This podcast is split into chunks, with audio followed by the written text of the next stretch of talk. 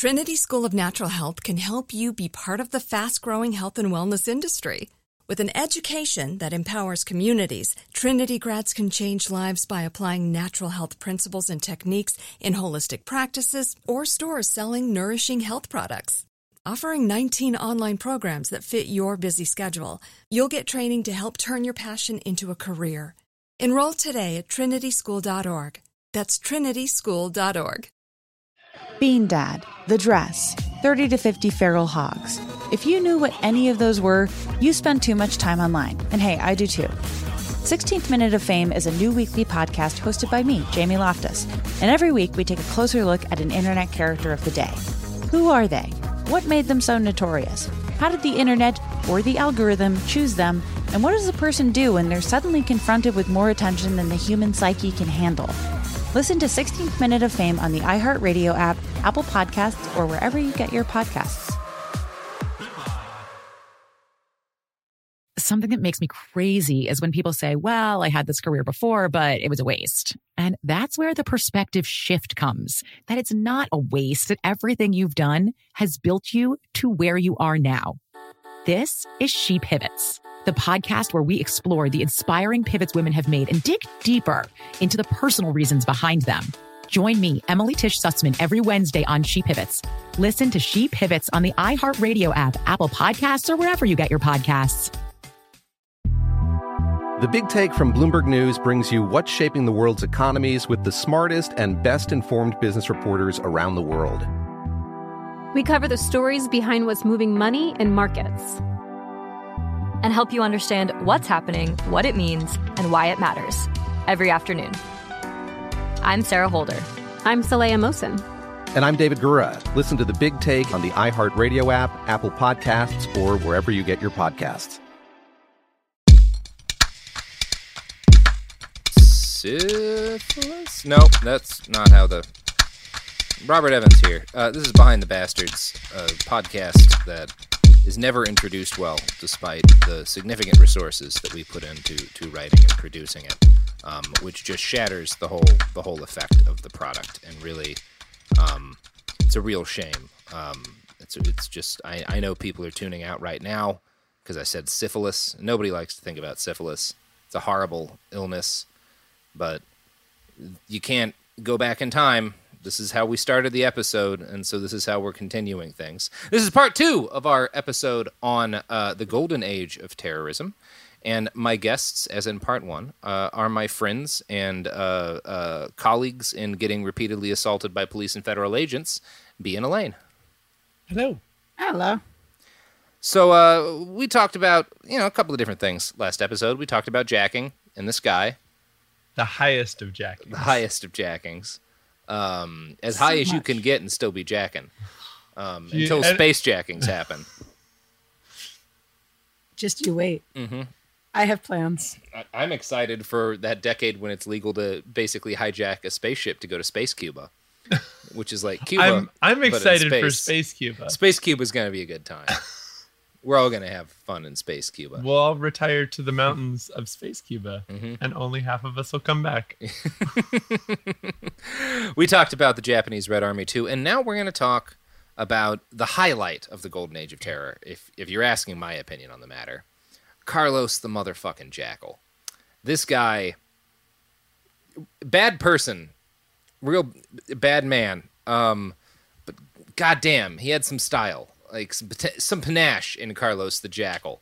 Um, this, this was a dude all new to me. He did some terrorism, and not like not like you're Osama bin Laden. I'm gonna sit in the cave. I'm gonna give people money, and they're gonna in set off a Cheeries. Yeah, and on dial like none of that shit. He was like a he was like a he was a James Bond villain. He was a I'm gonna keep a machine pistol under my coat and leap yeah. out of windows and have oh, all sorts yeah. of gadgets and uh-huh. shoot up OPEC. He was he was he was just cool as hell. Um, really he, terrible to women, but cool as hell. Did yeah. he cover them in gold so that none of their skin no. could breathe and they asphyxiated? He was terrible to women in a really unique way that I actually think is kind of fascinating. Okay. Not your normal abuser. I'm not looking forward to I'm hearing saying, about not really, that. Not really an abuse. I mean, we'll decide if you think he's an abuser. It's more complicated than that. I'm just what, saying what that Carlos covering, is doing to covering women, women in gold yeah. so that their skin can't breathe and they suffocate somehow is also really unique. Yes, that is unique, but he did not do that. But uh-huh. what he did was also pretty. Let's move on here. They weren't self criticism so, sessions. Yeah, as long as no, they weren't self criticism. They sure sessions. weren't. So cool. yeah, Carlos the Jackal. Carlos was for a brief period, not a brief, for a, like a decade or more, the most wanted man in the world. Um, he was the most famous terrorist on a planet until, again, like 9/11 really fucked the curve on a lot of things. Because now, like, you hear about his record and it doesn't sound nearly as impressive as as having a 9/11 in there. But Carlos fucked up a lot of people. Uh, he personally killed at least 83 people with his own hands. Um, Still beats Osama bin Laden. Oh, but in terms of actual people that you shot in the fucking face, Yeah. yes. And, and Osama bin Laden didn't dive out a lot of windows. a significant number of them would have been his ideological allies, which does tie in with the Japanese Red Army thing. Because, you know, the Palestinian liberation movement had to be purged of people who wanted to liberate Palestine slightly differently. yeah, Mm-hmm. you got to. Um, or people who were, I think it was more often people who were like, you know, working with some sort of Interpol or whoever, Yeah. whatever.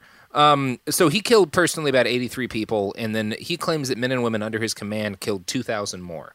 Um, he's still alive and in prison today, so like he still talks and shit. So, so he's at almost a 9/11. Yeah, he's he might he might have committed close to a 9/11 if you add it all together. Um, now that said, these numbers are heavily debated, and a lot of people will say that he exaggerates massively the claims of the, the deaths that he were tied to, and he was a consummate liar because of the whole international terrorist thing. So, like, who knows? Um, but definitely, like the debate between scholars and lawyers isn't like whether or not he killed a bunch of people. It's whether or not he's got like an ocean of blood or a river of blood on his hands. Hmm. Either way, killed a shitload of folks. So let's talk about him. Ilich Ramirez Sanchez was born on August or on October 12th, 1949 in Michelena, Venezuela. His Russian first name uh, was the product of his father, Ramirez Navas, who was both a deeply committed Marxist and a wealthy member of the bourgeoisie. Um, so he's Yep. he gets Lenin's first name from his dad, the rich lawyer, um, who Lenin also famously yeah, not from a not a poor class kid. background. Yeah, not Hmm. a poor kid at all. Um, spent a lot of time on very nice trains. Yep. Uh, so yeah, his his mom Elba was not a Marxist though. Uh, she was Catholic and Catholic as all hell. Um, and she did not like that her son wanted to name their boy after a dead Marxist revolutionary. Um, but he refused to listen, telling her, the biggest man in all humanity, Vladimir Ilyich Ulyanov, alias Lenin. Humanity before the bomb is divided into two periods, before and after Lenin, not Christ who was an ordinary run-of-the-mill man. So that's that's like what Okay. Marxism is for his dad. It's not like a it's not like i I'm interested in left-wing politics. It's like Lenin is my is a functionally a god whom I basically Sure. worship. Right. Right. So that's Ramirez Navas, uh, Illich's dad. Um, and he's Illich, not Carlos at this point, because at no point is his actual name Carlos. Right. But that's a story for later. So today, Venezuela is famed for being, um, you know, either a communist hellhole or a glorious socialist paradise, depending on like what chunk of Twitter you hang out in. Um, but when young Illich was born, the nation's political situation was a lot more fluid. More than 150,000 Venezuelans died in the national wars of independence, which had occurred in the early 1800s, um, and kind of freed them from Spain. And the success of Venezuelan revolutionaries against Spain gave them a reputation for being like the best rebels in Latin America. So Venezuelans traveled across the whole region during the mid and late 1800s, launching like wars of independence in other countries. So that was Right. kind of like the you're a Venezuelan, like our our one of the things we're known for is our revolutionaries, which is So the the Cuba of its day. yeah, Everyone needs to export something. Yeah. yeah. They Or- call it, and if you're a government, a good thing to export is young men who want to overthrow governments. Well, That is the thing to send out of the country. I would put it out there that the United States exported quite a few of those, and Mm-hmm. it seems to have worked out okay for them. yeah, now they all have super fun painkiller hobbies. Yep. Yep. Um. So yeah, the uh, uh, the, the yeah, uh, as often happens, liberation for Venezuela was followed by a series of brutal dictators who seized power and held it through horrible Weird. violence. Yeah, it tends to work that way. Ramirez Navas, Illich's father, spent his early life watching a series of four dictators rise to power and be overthrown. While he initially enrolled at seminary, he changed his mind rather quickly and, like Stalin, declared himself an atheist while still a teenager. He spent most of his youth hanging out on the edges of Venezuela's dissident scene, and he got into minor trouble for harboring a fugitive from justice. The authorities declared him a communist, although he insists he did not know what the word communist meant at the time he was arrested and imprisoned for it. I um, would doubt that based on his name. No, no, he's not Illich. Uh, this oh. is his dad. Sorry, oh. we're talking about. I'm. St- we're going into like why his dad is oh, the way okay. he is. Yeah, that's Ramirez Navas. I, I could have been a little clearer about that, but yeah, his dad gets arrested for being a communist before he knows what communism is. And so there's an interesting arc somewhere in there where he goes from not mm-hmm. knowing what communism is to yeah, naming his kid after Lenin. That's the story we're we're gonna tell before we tell the story of the of fun. Of the, yeah, it's, yeah, it's some fun stuff here. So uh, Ramirez learns quickly, and by the time he's out of prison, the national dictator was this guy, General Juan Gomez, who was a, a cattle rancher with a big, terrible mustache. Um, and yeah, he, he did dictator shit. He banned the people of Caracas from having a Rotary Club because he was afraid that it would turn into a, a hive of rebellion. Um, and so, at the point where you're keeping people from going to the Rotary Club, no chance anyone has any resentments. No, so, people are very happy. Yeah. Um, I, it was illegal to organize as a communist or a socialist mm-hmm. under General Gomez. Uh, so yeah, Ramirez did some time in prison, and when he got out, uh, he had converted to Soviet-style communism. He was like full on at that point. He goes to prison where they put all the communists, and he leaves prison a communist. I'm so surprised. Yeah. Well, hey guys, anyone want to explain to me the thing I'm in prison for being? they told me that this is what I was, and then they put me in prison for it and yeah. probably beat the shit out of me. and it sounds like you guys have been all over this shit. So what's that about? yeah. Anybody got some notes? so um yeah, uh, he gets out and he gets involved in radical politics and he plays a small role in a successful revolution against the general, but he kind of hates everyone else all the time. That's kind of this guy's thing. He doesn't get along with anybody and he doesn't so nobody actually like he doesn't get to do anything in politics and he hates the thing that they do which is establish another dictatorship. Um, so he basically gives up on ever doing any work to try to make his marxist beliefs a reality and instead makes a bunch of money as a lawyer.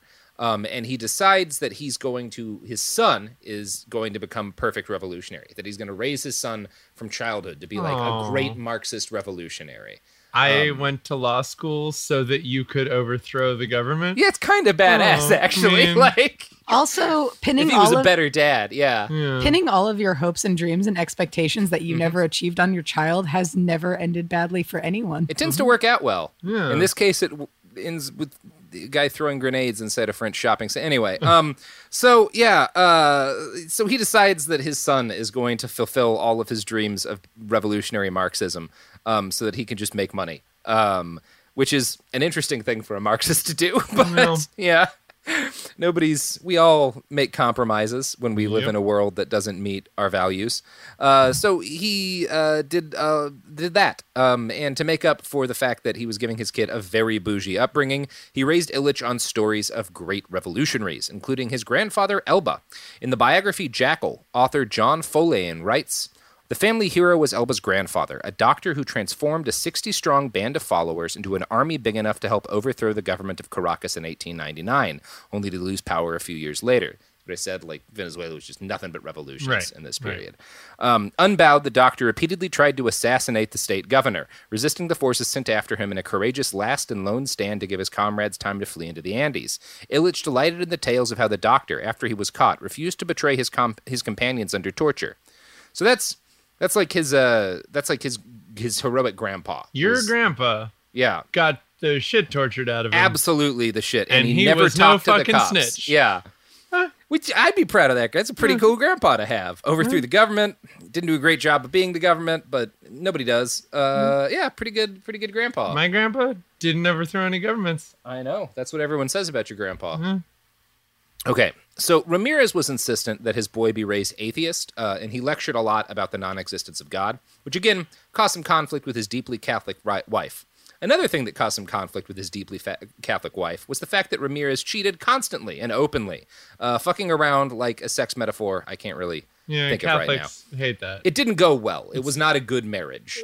One partner was like, "I am a Catholic and want to be a traditional Catholic person," and another said, "I'm an atheist and I'm going to fuck whoever, and I'm going to raise our son to overthrow the government." And she said, "Could we talk about this?" And he, And said, he said, "Fuck you." I'm fucking lots of other people. Yeah. He was. It was a bad We relationship. have a marriage. Yeah. it really doesn't seem like a marriage when you read about it. It kind of seems like uh, he found someone to have his kids and then ignored her for years. I I don't know. Marriage. I mean, Yeah. I have studied history. This Yeah. seems like most relationships. Most marriages, Yeah. really. Yeah. Wasn't a great one. So hmm. young Illich and his brothers were expected by their father when he was like paying attention to them because he goes off and he's working a lot of the time. Wait, wait. So he has siblings? Yeah, he's got like a he's got like a couple of brothers. Yeah. What were they raised? Oh, were I they don't just like your brother's going to be a revolutionary? You guys better help make money to yeah, fund him, I think or his dad. I, I don't think his dad had a super clear pl- like idea in mind, but Illich seems to have been the one that he was Well, really hanging also- his wishes on. what I just want to know though is, was he raising them all like you get to be a revolutionary, and if he falls, then number two steps up, or was it very much this child is going to be a revolutionary? And you're a barber. I think they're all supposed to be revolutionaries, but Illich was the one. He was his first kid, so he Right, was like, okay, "You're the okay. one who's really you got the best well, the best also, semen." how much of this uh, information, like how That's much how of this children is work. coming? Yeah, yeah, more or less. Yeah. How much of this is coming from from Illich, and how much of this is coming like? This part of it, the biographer talks to people who knew them as family. So okay, it's not so all this is Illich. real. Yeah, because I could absolutely see real. Yeah, when he grows up to be the jackal, being Yeah. like, "Oh yeah, my my papa always told me it was time to go overthrow some governments." Although if this comes from his brothers who were just like, yeah, we were told to go become shoemakers. yeah. I, uh, I, I, I don't know more about how his brothers were raised, but I don't think like I like they all got kind of the same education. But how many Um, thousands of people's deaths are they responsible for? None, as far as I'm aware. Oh well, slackers. So Ramirez wrote a book for his kids that told them how they were supposed to behave because again, he was gone being a lawyer most of the time and did not actually have the time to That is raise them. lawyery as fuck. Yeah. By the way, Uh, here's Fairy a book tale? I wrote for you to Fairy tell tale you how no, to behave. no, it was called Social, Moral, and Civic Formulation. Oh, and it was Dad. a guide to manhood written by a man who wanted his kid to, kids to become revolutionaries. Um, which, for that, like included some really bad advice that makes you maybe think he didn't know what it took to be revolutionary. Because one of his core tenets for them was, "I tell anybody the truth to his face." Which is a bad thing to do if you might be trying to overthrow the government. Are you trying to overthrow the government? yeah. I Ah, need to Dad, consult my goddamn book. Oh. So uh, when their dad was out of town, which was a lot of the time, the the Illich and his brothers were like real mama's boys because his mom wasn't a giant piece of shit. yeah. Um, yeah, uh, he was raised kind of like like when he was out, able to kind of like relax and play and stuff when he was with his mom. When he was with his dad, like all of the boys were expected to behave like soldiers. Um, and you can kind of see him. He was kind of raised like John Connor. Um, only like in this, I guess Only his mom was like, yeah. yeah, not ignoring him because she was falsely imprisoned in a mental asylum, but uh, fucking a mistress and making shitloads of money. Right. Yeah, slightly different from John Connor. Sarah Connor comes off better in that comparison. She sure does. Yeah. probably better at pull-ups too. yeah, I was gonna say Yeah, yeah. better upper body strength. Yeah. Absolutely. So uh, other kids bullied Illich for his weight, calling him El Gordo or Fatso. Uh, whenever he was mocked, Illich would burst into tears and scream back, "The whole world will hear. The whole world will hear of me," which is not a thing that kids who go on to not shoot lots of people I was say. gonna say, Yeah. having you know never listened to your podcast before, I imagine that the fat kid who we're talking about in the middle of the Golden Age of Terrorism episode, who screams that the whole world will know his name, goes on to not carry that resentment in his heart for the rest of his life. He gets some therapy. He finds someone nice. He settles down. Mm-hmm. and that's the end of the episode. Yep. Cool. So, So, anyway, yeah, continuing on. uh, so, fortunately, since he got bullied a lot, uh, his direct contact with his peers was limited. Ramirez's wealth meant that he was able to hire expensive communist teachers for Illich and his brothers. I'm, I'm also just sorry. I'm just gonna put it out there real quick. I was bullied a lot in junior Yep. high and high school. I think a lot of people were. We sure were. oh I, yeah, I think all of us here were. yeah. Did you not? I don't think I'm responsible for the deaths of any thousands of people. Well, you've Shut up! got some Aren't you time. so fucking special? you got some time. I don't know what Elaine's been up to. So, uh, yeah, so he gets special communist teachers hired by his dad. to to train him, and they he takes because his dad's so rich. because his dad's so rich and communist. so Fine. these communist teachers give him private lessons at home where he learns history and mathematics and biology through a Marxist lens in the palatial comfort of his family mansion, um, which is an interesting way to learn Marxism. So capitalism is bad because it's hard to explain when you think Mm-hmm. Yeah. about but See how shitty life is for these people outside of our mansion? That's why this this system's a problem. I'm gonna go make more money and abandon your mother again for several weeks. Remember, you got to stop this. I tried. You know, in the last episode, Uh. we talked a little bit about Mm-hmm. good house cleaning beginning at home. Yeah. Yeah. Yeah.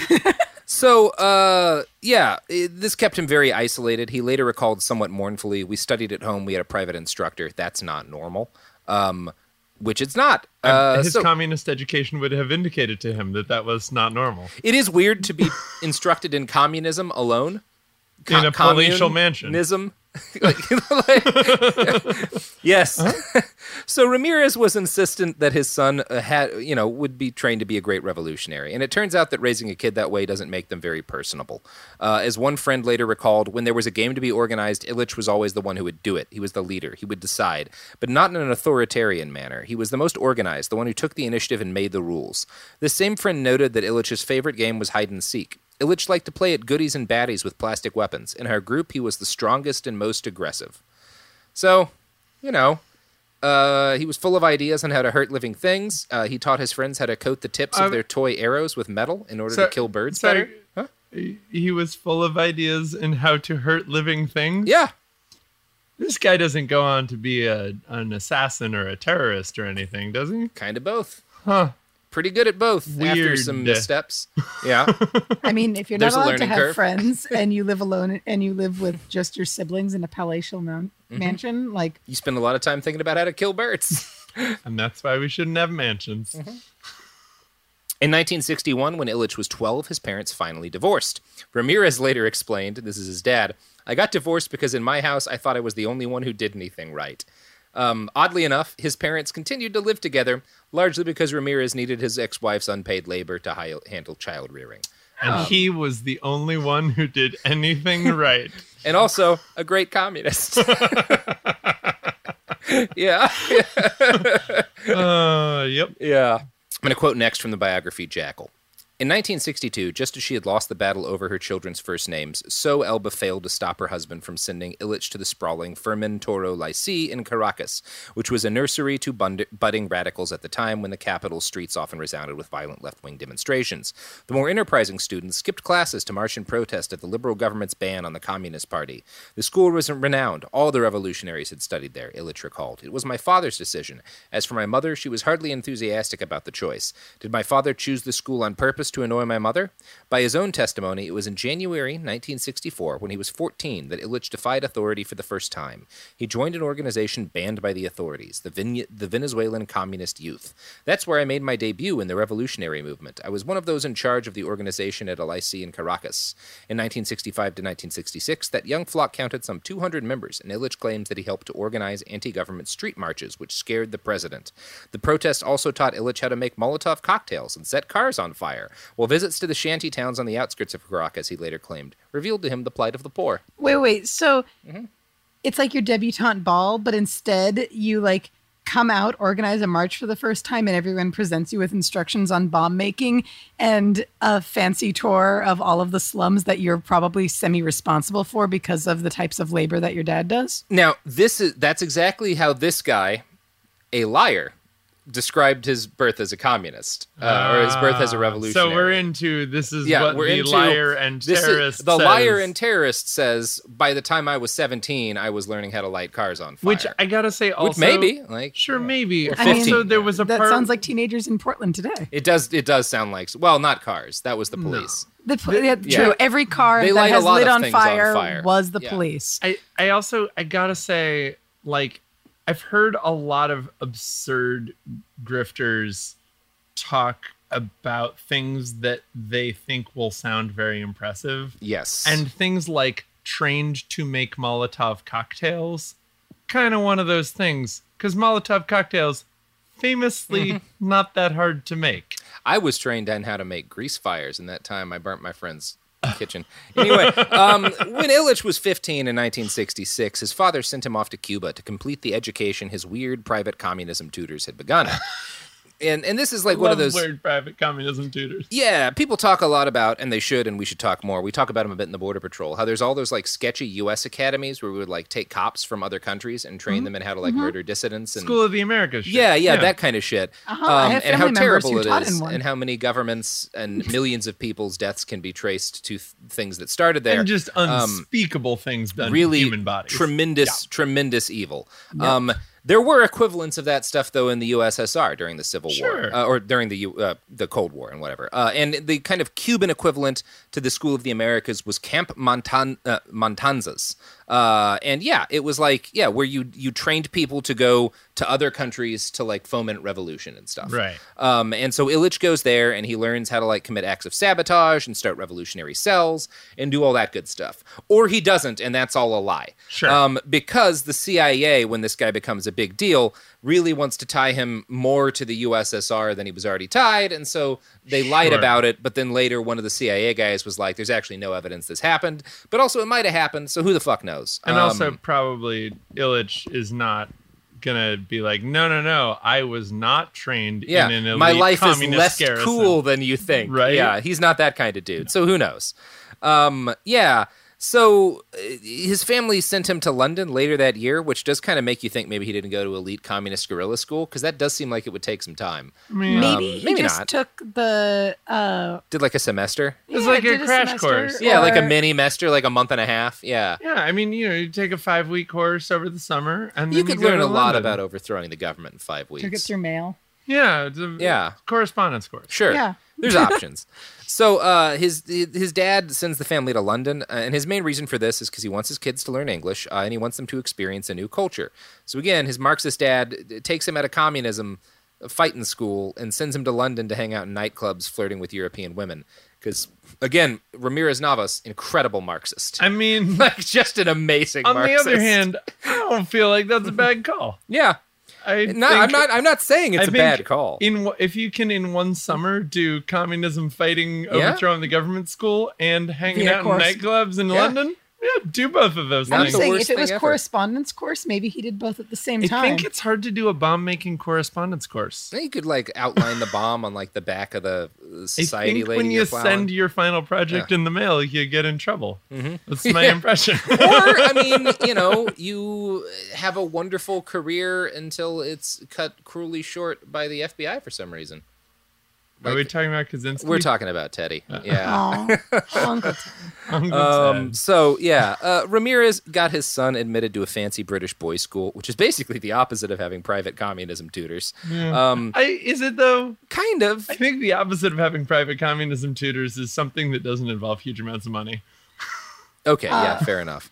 He was not popular among his teachers and was generally seen as being a lazy smartass. Uh, one teacher recalled he was a snide little blighter. He was quite convinced he was God's gift to everyone. He was podgy and pasty, but was always incredibly elegantly and expensively dressed. He was a cheat and would avoid doing work whenever he could.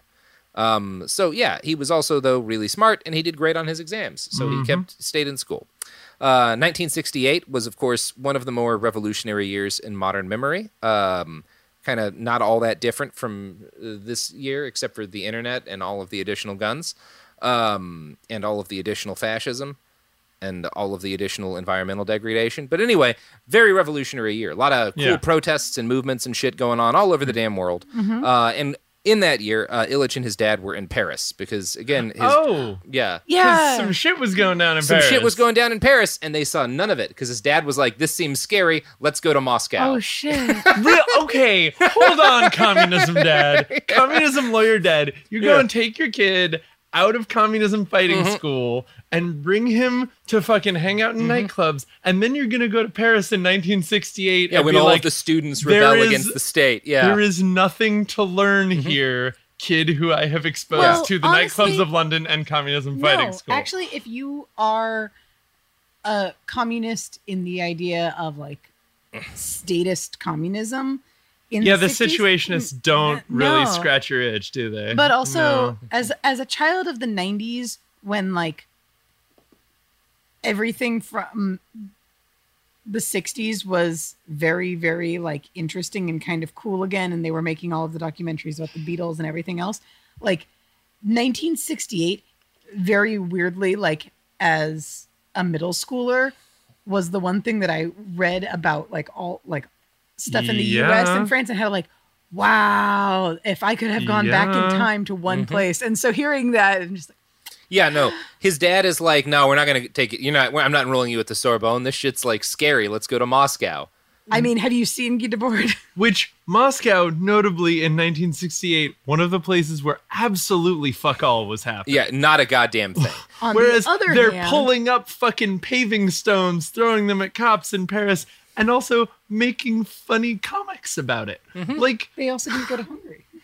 None of these things we yeah, that does happen. So Patrice Lumumba University is where the Soviet Union uh, is where he goes. Like that's the college he goes to. And I mean- Patrice Lumumba, if you remember our episode about the Congo, he was the uh, democratically elected socialist leader of the Congo who was very quickly murdered for the pro-U.S. dictator who looted the country for like 40 years. Right. which I gotta Yeah. say, you know, this is this is in Moscow.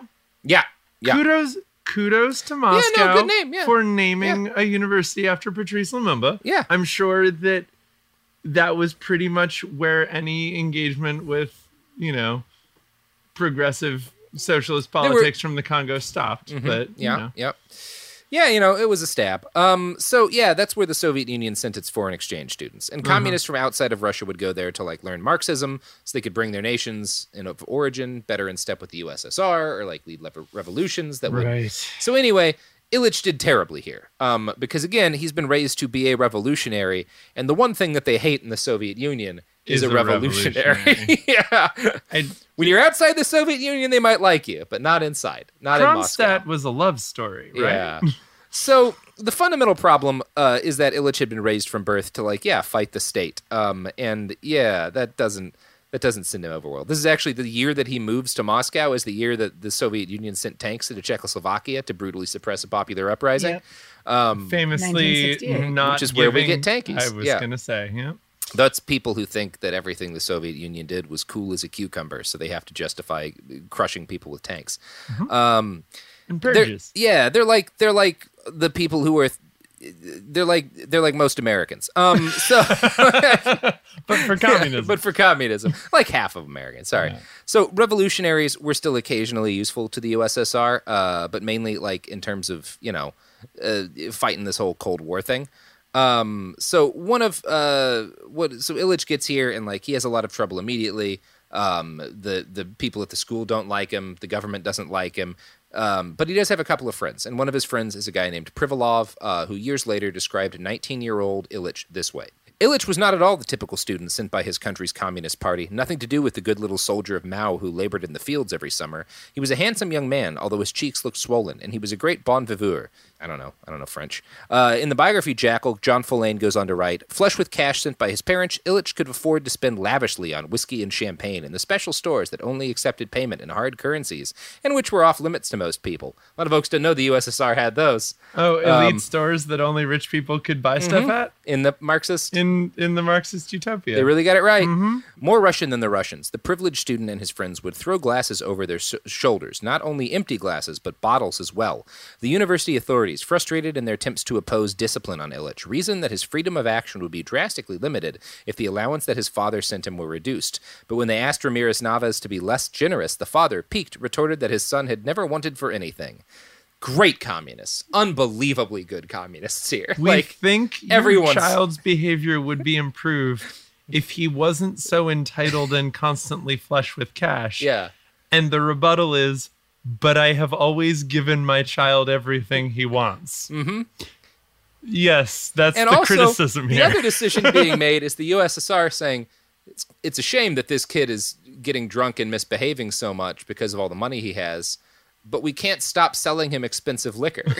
Like, also, lot of it's fun a shame calls being He doesn't, you know, go quietly along with what the government wants at Patrice Lumumba, Lumumba University. University. yes. Just Uh, this is the birth of actually luxury communism. yeah. Hmm. Yeah. Just for him though. Yes. Um. I think that's called Yeah. capitalism. So, like like Liberty University here in the United States, Okay. Patrice Lumumba Uni- uh, College had a vice squad, which searched students at night to try to Oh. stop them from having fun things, uh, took away their liquor and whatever. I think Patrice Um, Lumumba would not be down with that. I don't think he would. I think Huh. Patrice Lumumba would start some shit over that. I think Patrice Lumumba would overthrow the administration of Patrice Lumumba University. I think he might.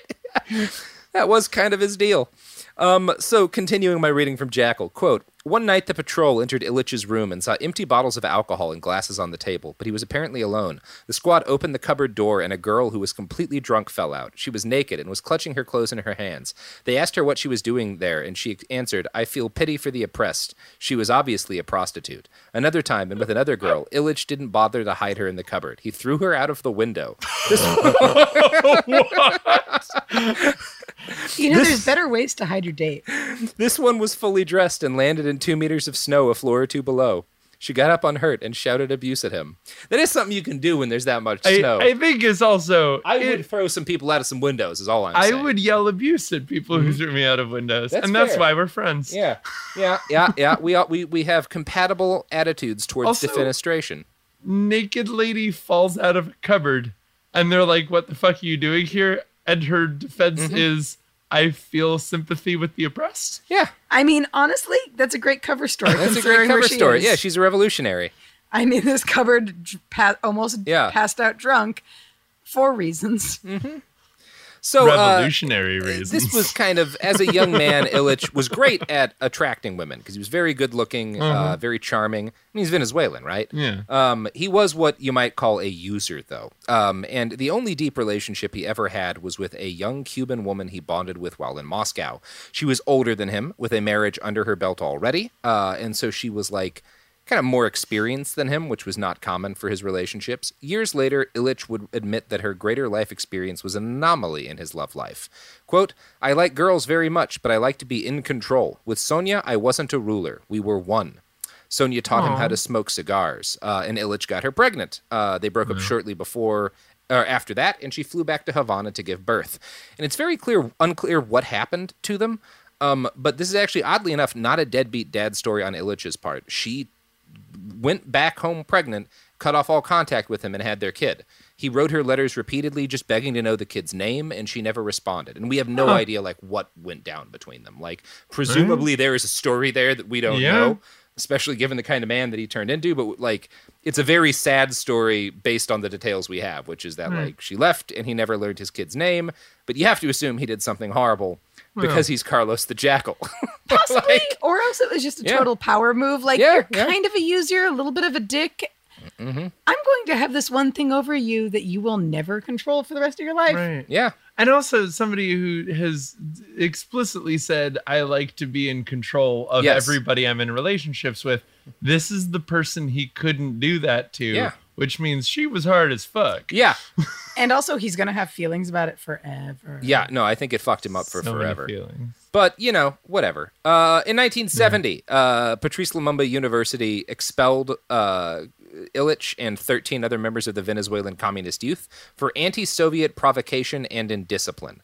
Uh, now, there's rumors that this is also untrue, and that he was a secret KGB agent for uh, from this point forward, and that they just faked kicking him out of the school. And that might be true. Like it's it's fucking KGB. Who knows? Like, but but as cover goes, Mm-hmm. hey, you went to Cuban communism fighting school, and then you went to Patrice Lumumba. Here's how to bring communism con- to your country university, and we kicked you out so you can be a secret KGB agent. That's right up there with.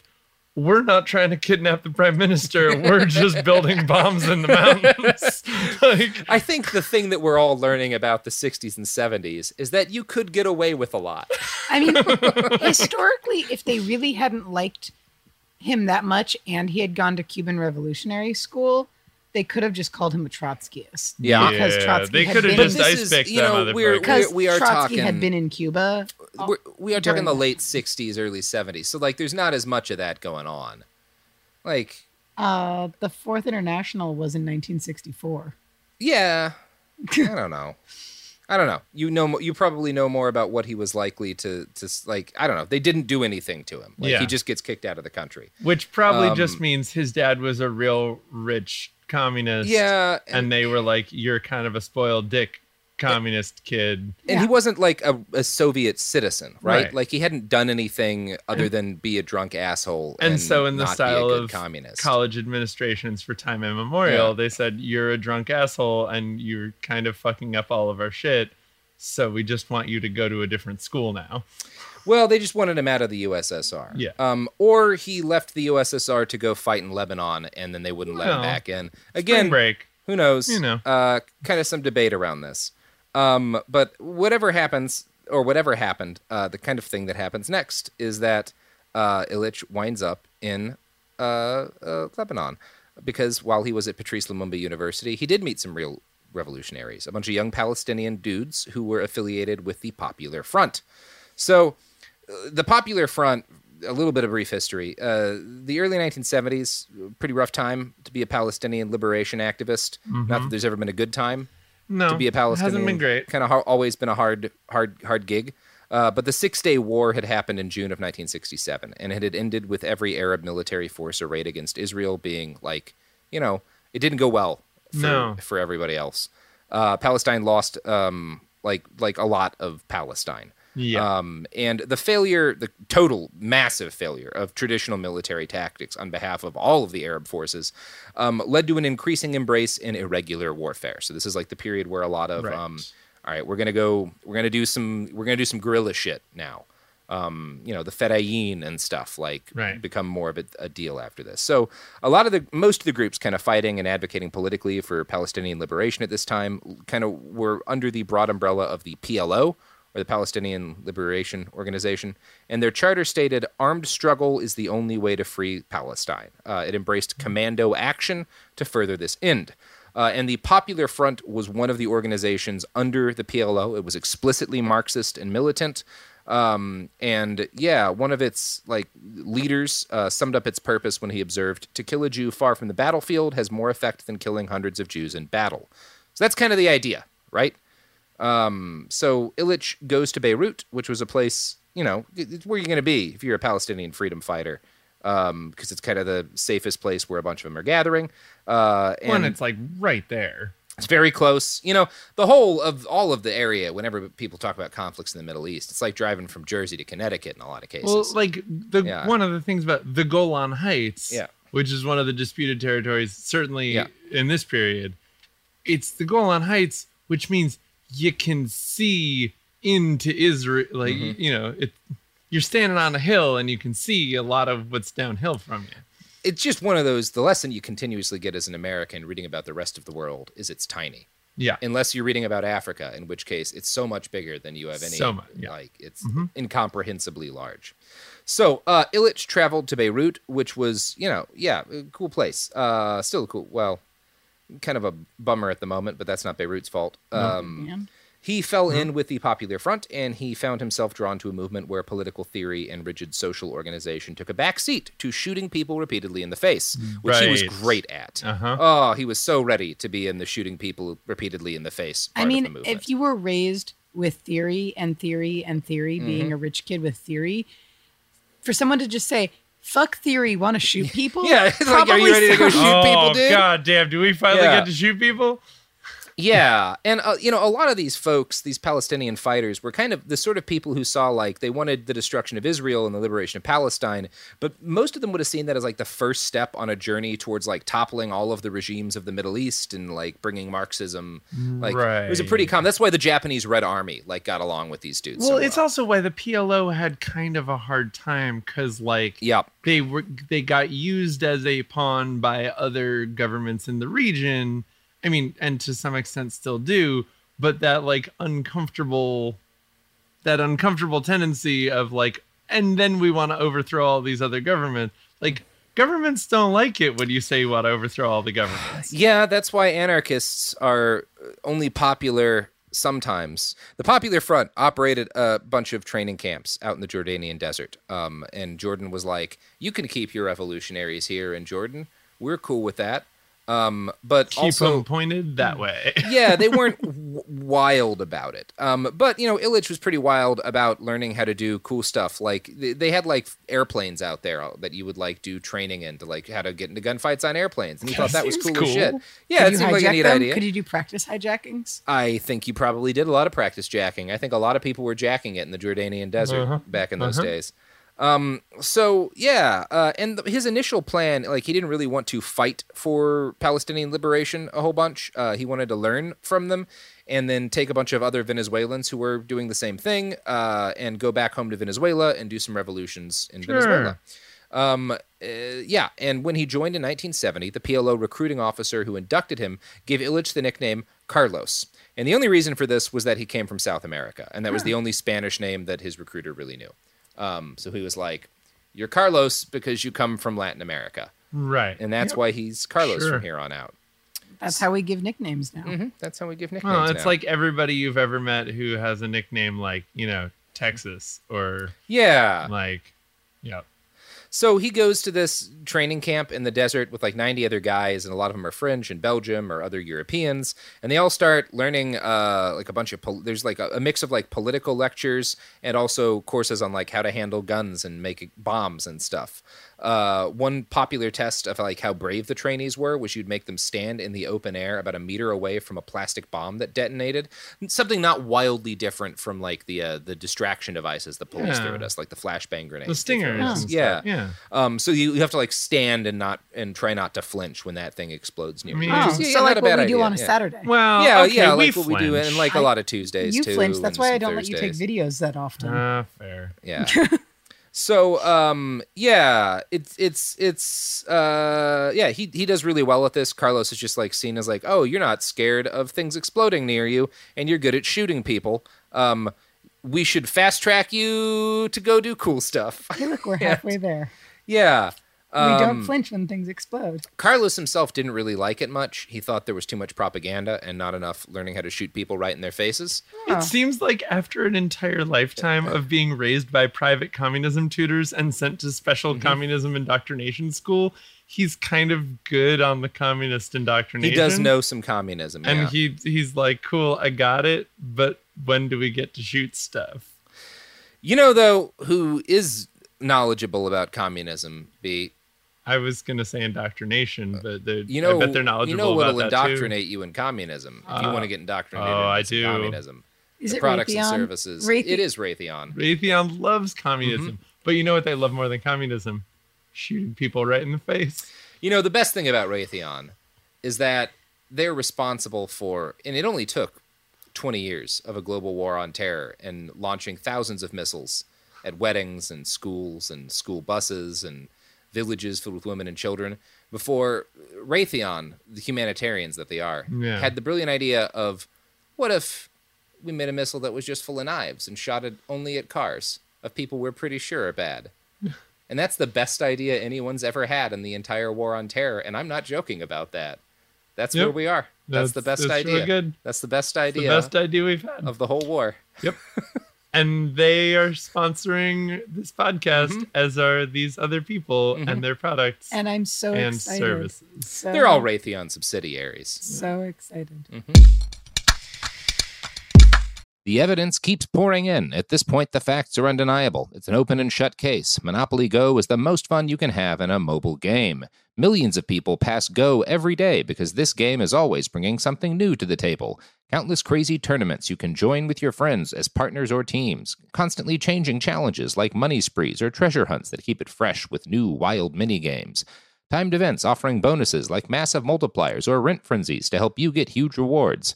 And there's so many rewards to discover rare stickers you can trade with friends to complete albums, delightful emojis to taunt people with when you raid their riches, unique playing pieces, and so much more. The verdict is in with Monopoly Go. There's something new to discover every time you play. So don't miss out. Go download it now for free on the App Store and Google Play. Trinity School of Natural Health can help you be part of the fast growing health and wellness industry. With an education that empowers communities, Trinity grads can change lives by applying natural health principles and techniques in holistic practices or stores selling nourishing health products. Offering 19 online programs that fit your busy schedule. You'll get training to help turn your passion into a career. Enroll today at trinityschool.org. That's trinityschool.org. America. We are endowed by our Creator with certain unalienable rights life, liberty, and the pursuit of happiness. At Grand Canyon University, we believe in equal opportunity, and the American dream starts with purpose. By honoring your career calling, you impact your family, your friends, and your community. The pursuit to serve others is yours. Find your purpose at Grand Canyon University. Private, Christian, affordable. Visit gcu.edu. Bean Dad, The Dress, 30 to 50 Feral Hogs. If you knew what any of those were, you spend too much time online. And hey, I do too. 16th Minute of Fame is a new weekly podcast hosted by me, Jamie Loftus, where every week I take a closer look at an internet character of the day. Who were they? What made them so notorious? Why did the internet choose them? And what does a person do when they're suddenly confronted with more attention than the human psyche can handle? I'll be talking to internet historians, experts, and yes, the main characters themselves to get a fuller picture. Because I think that even outside individual experiences, a character of the day tells us something about how the internet worked at that time and how the attention economy developed into the freaky three headed dragon it is today.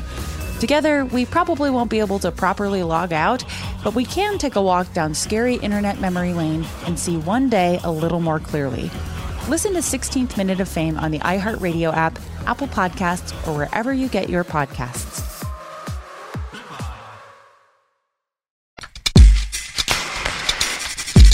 All right, we're back. Oh, what a good time to be a human. I feel optimistic about the future. Let's talk about the past, where things were also great. So, in early 1970, the King of Jordan, uh, again, you know, he's letting all these Palestinian freedom fighters and such uh, hang out in Jordan, but he's not like, he's not jazzed about it because, again, Yeah. he's a king and these people are trying to overthrow governments. And even if you don't like the government they're trying to overthrow, if you're a king and there's a bunch of people trying to overthrow a government all hanging out near you, you're probably like, got to keep an eye on them. Just out of curiosity, how do Marxists feel about monarchies? Not wild about it. no. Oh, oh. Yeah, so it's it's a it's a rocky situation, and there's like fights between his soldiers and them. Like it's not it's not the smoothest uh, situation in the world. Um, and yeah, it got rockier that September when and the, the Popular Front attempted to hijack four airliners bound for New York at the same time. Um, and to their credit, they succeeded in taking two planes, which is not bad sounds for hijacking. Familiar. No, Hijacking four planes. Yeah, but they just did the boring shit with it. Oh. Yeah, they they got like 360 captives, and they they actually they flew them to an abandoned airfield in the Jordanian desert and like stamped their passports with like liberated like like like free territory or something like that. It was really weird.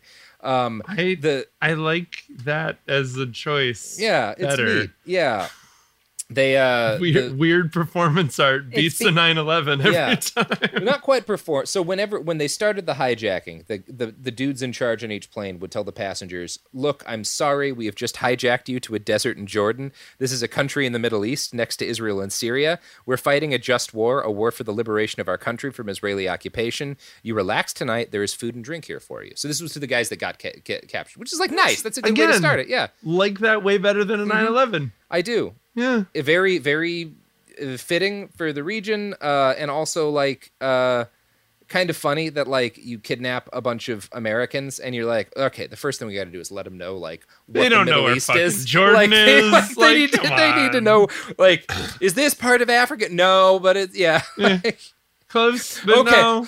three hours later. All right so Are we everybody clear on Jordan? when the Mongols invade now this is really when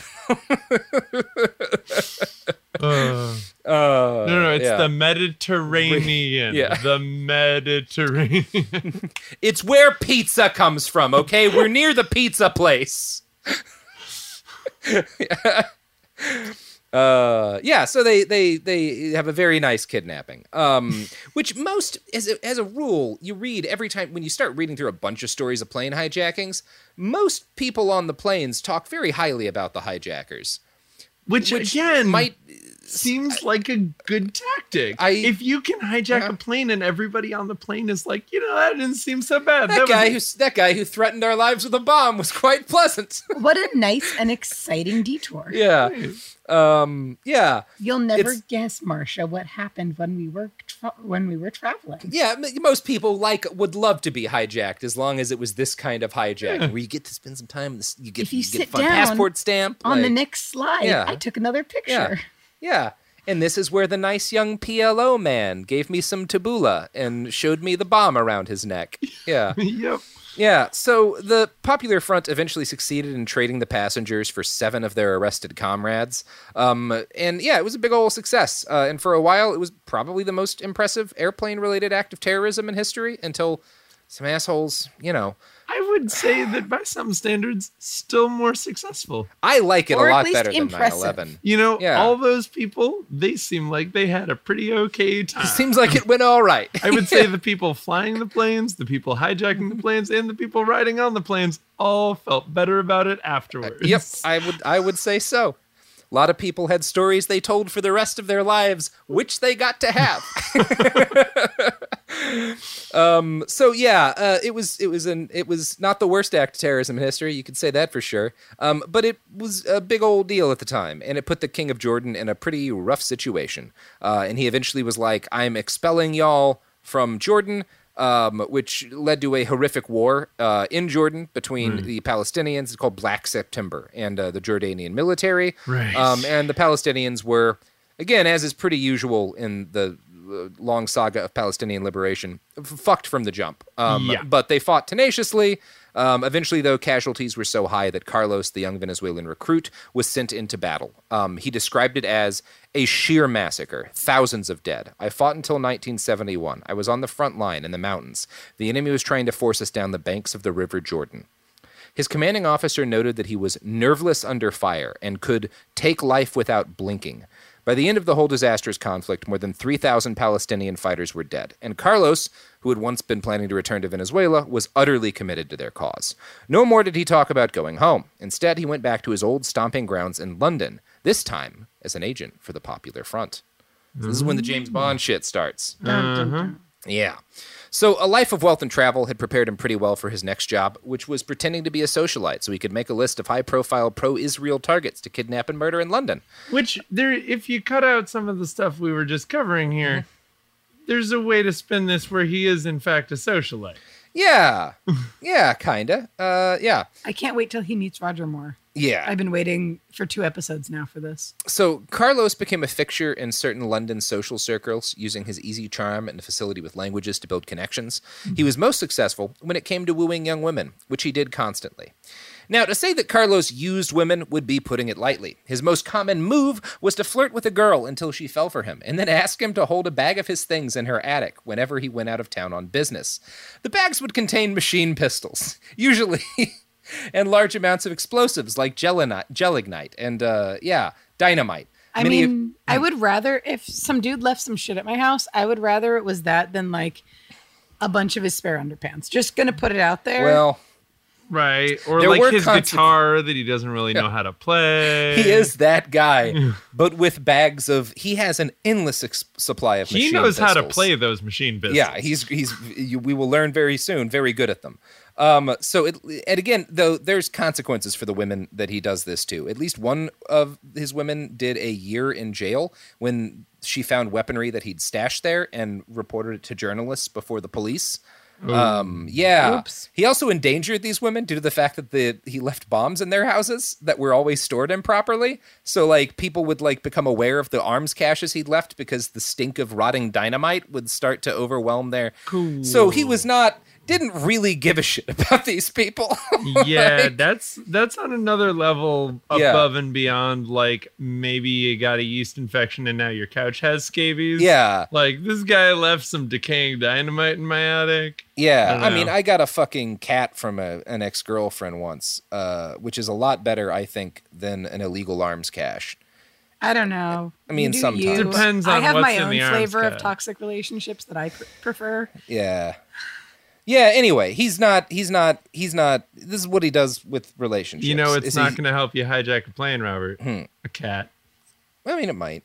It would if it could. So I, I have some cats that you should meet. later on in life, musing on the nature of his relationship to women, Carlos said this. I love women. I mean, the good life, but not only sex. In the end, I love friendship a great deal. I haven't lived many love stories in my life. At the same time, I can fall in love easily, like any old schoolboy. I can love several women at the same time. He also stated in another interview To succeed in, missions, you must have the support of girls. You must strike up friendships with these apparently inoffensive creatures, because they are very useful in supplying havens and warding off suspicion. So, So I like to hang one around my neck and it keeps the vampires away. yeah. yeah. So there's there's part of that that seems like okay, so you're kind of a slut You're and kind you're of a slut, and that's okay. That's a fine thing to be. It's the part where you leave decaying dynamite in their attics. and, That's the thing that I don't like. you know. You just want ladies to be Mm-hmm. treated like people. I mean, and not and not arms caches. Or I to- totemic objects to ward off evil. Mm-hmm. I I'm fine with being a totemic object to ward off evil. I That's just why I keep feel you like around. and you know, but if you start leaving decaying dynamite around the house, we might have to have a talk. Yeah, it's more that he Don't hid it me how to from them, and they never knew that it was there in the first place. Well, which is another level That's of a nice problematic. surprise. Yeah. It's like a special Valentine's Day treat. So th- there were some women that he seemed to have more real relationships with, generally, so he could trust them to like actually know that he was leaving weapons at their house, or he could trust them to act as a safe house. Once He he, started committing all the crimes that he was going to be committing. Mm-hmm.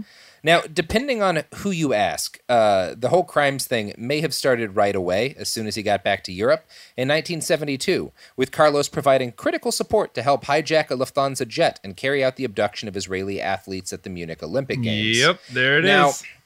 Munich was like that's like the 9/11 of kidnappings. Really the brass ring of murdering people at the Olympics. Um it was uh it was it was, you know, a big deal. Um and there's zero evidence that he had anything to do with it. Right. Um this was a thing he started claiming later because again, very famous act of terrorism. and and if you're if you're a famous terrorist and there's a famous terrorism, it's you know you Yeah. don't you don't want people to not think you had anything to do with it. Yeah. And then the next thing you know, people are like, "Oh, were you in that band?" And you were like, "Um, yeah. yeah, we played a show together or whatever." Yeah, he's like the Ringo of Munich. Yeah. Where he didn't actually do anything, but he takes credit. Ringo did Octopus's Garden. No, we're not talking about Ringo today. He was Carlos had his Shining first Time mission he on was December on Shining 30th. Time Station. We're talking about Carlos the Jackal today, not Ringo, All right. an equally but bad Ringo was man. also a famous terrorist. So, uh, Carlos had his first real act of terrorism uh, that he committed on December 30th, 1973, when he tried to murder one of the men he'd been stalking for months, Joseph Sieff, vice president of the British Zionist Foundation. He successfully broke into Sieff's house and shot him once, but then his revolver malfunctioned, and most books say it jammed, which I don't. I it's hard to get a I revolver. I suspect it may have been an, an ammunition Like, problem You or know, something. that's yeah. exactly what happened when Ringo tried to take out Sir Topham Hatt. I mean, famously, Ringo's attempt on Sir Topham Hatt Mm-hmm. was foiled when his revolver jammed, and that's why George Carlin took over the series. I don't. Okay. Um. So yeah, Carlos tries to shoot this guy to death, and it doesn't work, and Carlos leaves. Uh, NCF's badly injured, but you know he makes it. Uh, so it was a little bit of a shit show as far as acts of terrorism go, but it was like his first try, and he got away. So you That's know, what George Carlin knew. You got to keep your powder dry. yeah, that's what Bernie. Another Bernie Sanders joke. Also, Uh, Bernie Sanders so- when he killed Robert F. Kennedy. another a month later, uh, fucking Carlos tried again, uh, and this time instead of trying Same to guy? shoot. Yeah, no, no, a different. He doesn't Okay, even go after a guy this time. He goes after a uh, an Israeli bank, uh, Okay. the Hapoalim Bank in London. Mm-hmm. Uh, and in Carlos's mind, it made a good target for the 200, the two 200 gram plastic explosive charges he built after storing materials in some nice lady's house. He later recalled, I threw them through the main door towards the tills, but one of them landed in front of an employee before sliding over the parquet floor and exploding. He wasn't killed because he pulled back in time. That said, the bomb destroyed the entire facade of the bank. The operation created a big stir in the media, although there were no victims. Okay, so again, this is one of those. He just threw a bomb through a door. Yeah, like at you a go to bank. all the- but he's not gonna like walk in, be all suave, like put it somewhere extra good, like just Yeah, just he's throw new it to through this. a door. He's new to this. He's Okay. new to this. He's trying. Um, Practice and- makes and- perfect, B. And characteristically, when he says that there were no victims, he's not quite accurate because he actually injured a 19 year old woman with shrapnel. Um, but he just doesn't like to talk. but that about was a woman. Yes. Yeah, we've already established that. Hurting women doesn't seem to bother him. It does not. And their feelings, they're addicts full of explosives, or their bodies in Mm-hmm. bank explosions. I don't think a lot of other people's feelings matter to Carlos. Yeah. Um, but yeah, so I, I will say though, it is weird reading about him because, like, by the standards of modern terrorists, all of the terrorists in this period Sucked at it. Avoid. Well, they avoid murdering as many people as they could. I, I suppose it's not fair to call that sucking at it. No, I would prefer terrorists who are more targeted in their violence, although not always, but still not like we're not not like ISIS-y, right? Yeah. Like uh, terrorism is, is a different matter today a little bit. Yeah. So, uh, to quote from a summary of Carlos's life by researcher Mitchell Barth, uh, soon after he set off car bomb attacks of three French newspapers accused of pro-Israeli leanings. Cars full of explosives were left outside the offices of.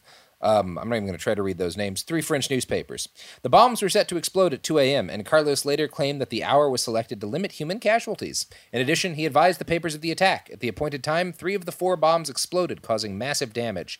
There were no casualties. The only paper to escape damage uh, did so when the vehicle bomb left in front of it failed to detonate. So three out of four, not bad. Fucks up three newspapers that are like pro-Israel. Passing Like, grades he on does car like, he does like the thing he's trying to do. You know, he's Uh-huh. getting better at terrorism, right? Like this Mhm. is his montage where he's like he's like he's like running up the steps Right. of the of the route of something or other and like learning how to Right. plant bombs in random places. I mean, there's a little bit too of it. It's very much a targeted, like, I could blow you up, but I'm not. I'm just blowing up these vehicles with no one in them. Yeah, right now. And I'm gonna, you know, fuck your building up a bit. Yeah.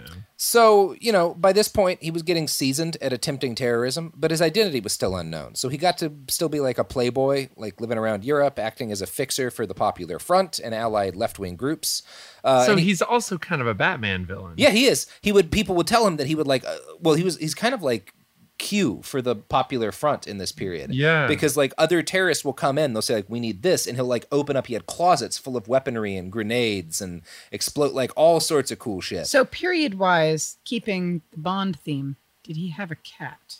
I don't. I don't think so. I don't think. He. I don't think this guy. I can't imagine him taking care of a cat. he's moving around a lot too. Um, and he's really good at getting weaponry, like d- d- particularly just fucking sacks of these machine pistols. He loves machine pistols. Um, a lot of VZ52s and a lot of Scorpions. Um, and he gets a shitload of hand grenades too. And again, you know, puts them in the houses of women that he likes. Um, and in some cases, when he trusted the women, he was very open about what he was doing, as this passage from the book Jackal makes clear. Nydia was the girlfriend to whom Carlos felt closest, and he turned to her for help as he slowly built up a stock of arms for operations in Europe. One evening in July 1974, he called Nydia from Paris and asked her to join him as soon as possible. She flew over, and Carlos handed her a heavy black suitcase. All her boyfriend told her was, Keep this with you until I come and join you, or until somebody calls your flat and gives you a precise date, the date of my birthday. According to Nydia, who took the suitcase back with her to London, it was only sometimes later that she found out what it contained. Look, my love, this beauty is a Czech pistol, a high speed M52 automatic. It's marvelous, Carlos told her as he guided her through the suitcase's contents with childish glee- delight when they met again. Carlos brought the barrel to his mouth and blew on it with a tender gesture, as if it had been a first kiss of love. Then he seized a grenade and put it in my hands, showing me how I should remove the primer and throw it. Forget that you are a woman, he added with a certain arrogance. Don't close your eyes. That's not. I've had better dates. Mm, Yeah, Yeah. yeah. Yeah. The, forget that you're a woman Mm-hmm. because surely a woman could not handle the complex operation of pulling a pin out of a grenade and throwing it at a thing. Yeah.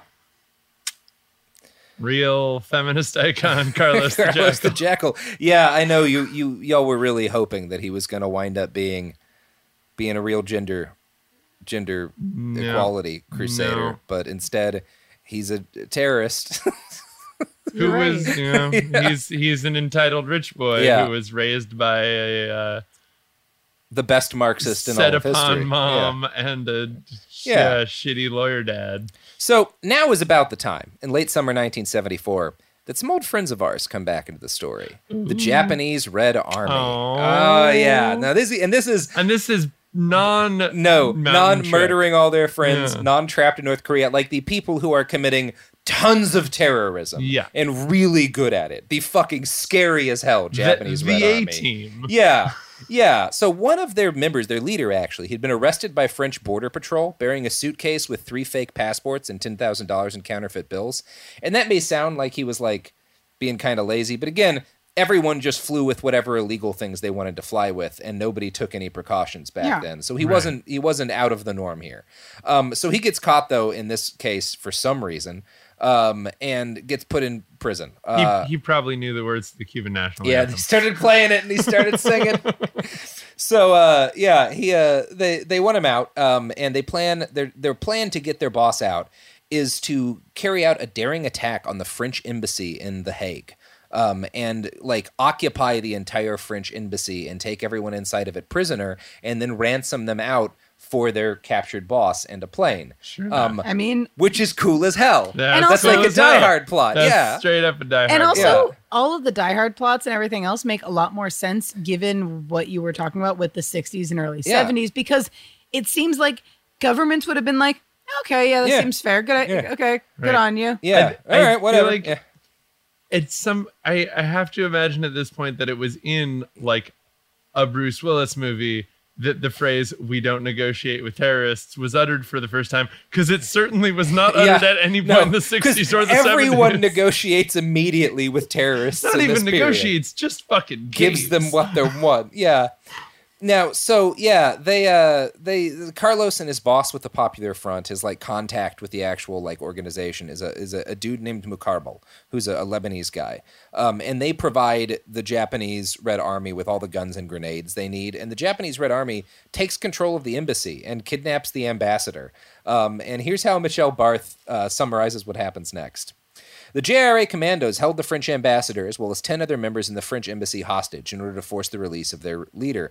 While these negotiations persisted, Carlos, in conjunction with these attacks, devised a plan that he hoped would force the release of the terrorists. On a busy Sunday afternoon, he entered a trendy cafe in Paris and he made his way to the first floor balcony and threw a fragmentation grenade down into the crowd that milled around the boutiques on the ground floor. Carlos left just before the blast scattered hundreds of lethal fragments through the crowd, killing two and injuring 34 or 34 innocent shoppers. The French government caved to the JRA demands 2 days later, providing both the release of the organization's leader as well as a jet that would fly them to safety. So, Well, that's a terrible act of terrorism. Also makes him a big deal because it works I mean, like terrible act of terrorism. gangbusters. That, if I'm not mistaken, he threw a grenade, and they were like, "Here's a jet, and we're letting this dude go." Yeah, that's, Like- and all of his friends who occupied it, like who conquered our embassy and held it at gunpoint. Right. Yes, That's, that's a lot for one group. it's one a grenade. different era. It, it's, I mean, it's a very different period of time. Um, so yeah, he he's famous now. Like uh, now, he's Right. not famous in terms of like his identity is still a secret, but like within the world of people who are like you know terrorists and stuff or freedom fighters, whatever you want to call them, he's like a big deal now. This is Right. like a big fucking operation.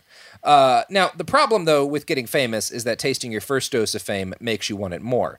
And Carlos set for his next attack a, spe- a spectacular goal. There were some El Al airplanes on the runway at Orly Airport near Paris, and instead of hijacking them, he wanted to blow them up because he had acquired a sack full of rocket propelled grenades. Now, so their plan was just to like shoot taxiing El Al aircraft and blow them up. Um, while they were on the runway filled with hundreds of American tourists, Ah. which was quite a plan. And also, That's getting quite- a little bit more into like modern terrorism Yeah, that territory. seems like some modern. He was talking about killing like 170 people, right? Yeah, that's Like- actually quite a bit different than all of his previous Mm-hmm. actions because I think one thing that's been getting me over a lot of this is Mm-hmm. there's all sorts of wars going on and we're in a period in time when everyone kind of low level thought that they could die any minute. via yeah. nukes via any minute but at the same time the idea that you were that you killed more than like four people in a single action for anything is like, oh my gosh, Yeah. the loss of life is incredible. It is weird. There's probably a lot of reasons for it that we're not going to delve into now because it's kind of a bummer to think about. So, uh, yeah, uh, I'm going to read a quote from the book Jackal talking about how this attack went um, because it's it's a fun it's a fun story. Oh, good. The El Al plane was 130 meters away when Weinrich, who was his partner on this, he was a, a German guy who was like, I think the son of Nazis and stuff, and like became a left wing activist. Anyway, I think that's the guy that that is. So he's with he's he, he and Weinrich uh, have like this truck full of rocket propelled grenades. Um, so yeah, uh, the El Al plane was 130 meters away, well within the weapon's maximum range at 300 meters. But the missile soared wide of the nose of the plane. Without waiting to see the rocket's final impact, Weinrich hurriedly consulted Carlos before reloading and taking aim a second time. The first rocket hit a parked car and then smashed into an empty workshop where the black boxes recording flight data were manufactured. It failed to explode. A moment later, the radio in the cockpit of the El Al jet crackled with an urgent order from the control tower for all planes on the tarmac to come to an immediate halt. The Israeli captain, a former fighter pilot with combat experience, had no intention of obeying the order, which would have offered his attackers an easy target. He accelerated sharply and made straight for the runway. In his haste to fire a second rocket, Weinrich failed to brace himself for the recoil, which punched him backwards, and the bazooka's steel tube shattered their car's windshield. The hmm. rocket pierced the fuselage of a parked and virtually em- empty Yugoslav plane before exiting on the other side. Flying metal slightly injured a steward, a policeman, and a baggage handler, but the rocket, like the first, failed to explode and burrowed its way into empty kitchens. The only damage caused was a few broken plates. Weinrich and Carlos jumped into the car and sped away, leaving behind a Soviet made automatic pistol on the edge of the road. Outside a cemetery a few miles away, they abandoned the car and paused only long enough to throw a cover over the launcher, a third unused rocket, two grenades, and another Soviet made pistol lying on the back seat before switching to another rental car. Carlos blamed his teammate for the fiasco. Weinrich, he explained, was courageous and experienced, but at the last second he broke down. Shortly afterwards, someone called the Reuters news agency in Paris to claim responsibility for the attack. The message ended with the promise next time we'll hit our target. So every comedy made during the 80s Mhm. makes a lot more sense. Yeah.